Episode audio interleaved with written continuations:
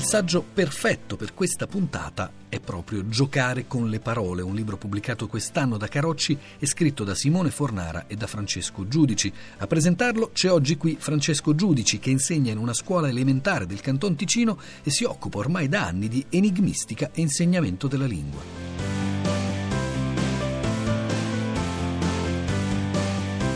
Le attività ludolinguistiche devono entrare a far parte, affiancate saggiamente alle altre proposte inerenti all'insegnamento della lingua e non devono sostituire esclusivamente grammatica, ascolto, stesura di testi, però le attività ludolinguistiche devono di tanto in tanto apparire e devono apparire come importanti, non come dei riempitivi o delle esercitazioni tanto così per far qualcosa o per far divertire, perché non è solo divertimento. C'è un arricchimento lessicale innanzitutto e questo arricchimento lessicale aiuta il bambino anche non solo a imparare delle parole nuove, ma a riprendere delle parole che lui conosce già ma che spesso eh, non vengono usate perché sono lì. Eh, queste attività danno il modo al docente di aggiungere anche tipologie nuove di esercitazioni, spesso viste dagli allievi come sfide e quindi affrontate con uno spirito diciamo un po' diverso dal solito.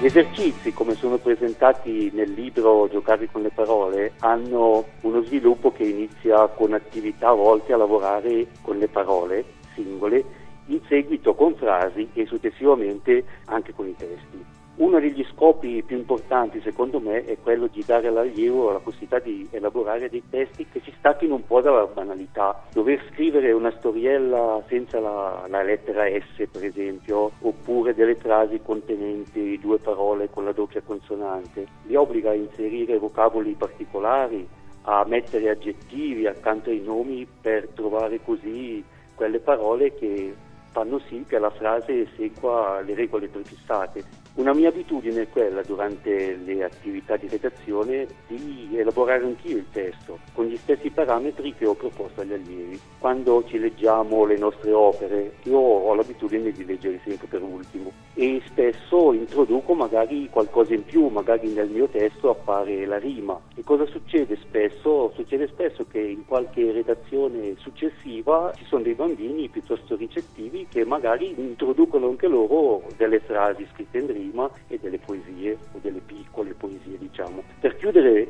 vorrei riprendere un episodio che mi è capitato in una prima elementare. Allora i bambini cominciavano appena a scrivere e a leggere e io avevo disegnato sulla lavagna un quadrato con 36 caselle, 6 in orizzontale e 6 righe in verticale. Ebbene, dicevo una definizione e il bambino o la bambina che sapeva la, la parola di sei lettere che andasse dentro bene al posto giusto veniva alla lavagna e la scriveva. E mentre facevamo questo esercizio è arrivato l'ispettore, ebbene, quando avevano completato lo schema bisognava trovare l'animale nascosto. E io ho visto che c'era anche l'ispettore in fondo all'aula che si arrabattava a cercare di trovarlo questo animale. E io l'avevo disposto in, eh, un po' a zigzag in salita però regolarmente, e una bambina a un certo punto ha alzato la mano e ha detto vipera, e così l'ho fatto uscire, ho detto Lavinia, e si fai vedere alla classe dove si nasconde questa parola e ha mostrato come ha fatto lei a trovarla e alla fine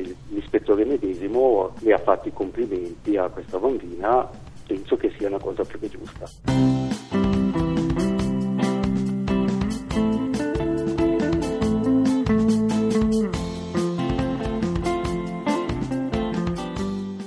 Una classe nel Bellinzonese, abbiamo portato diversi cartellini con i nomi di oggetti in classe e i bambini di terza elementare dovevano ritrovare quali erano gli oggetti esatti da mettere. Poi dovevano appiccicare questi cartellini al posto giusto. Per esempio c'era sfrenati che nascondeva finestra e poi io avevo proposto una tremenda finta scarpa in Lego dal quale i bambini dovevano trovare niente meno che penna stilografica e qui c'è stato un episodio abbastanza interessante perché in quella classe la penna stilografica non l'avevano ancora ricevuta. Ecco, per esempio queste sono attività che si possono fare anche in una prima, seconda elementare dando in mano loro dei cartellini e cercando di creare delle nuove parole.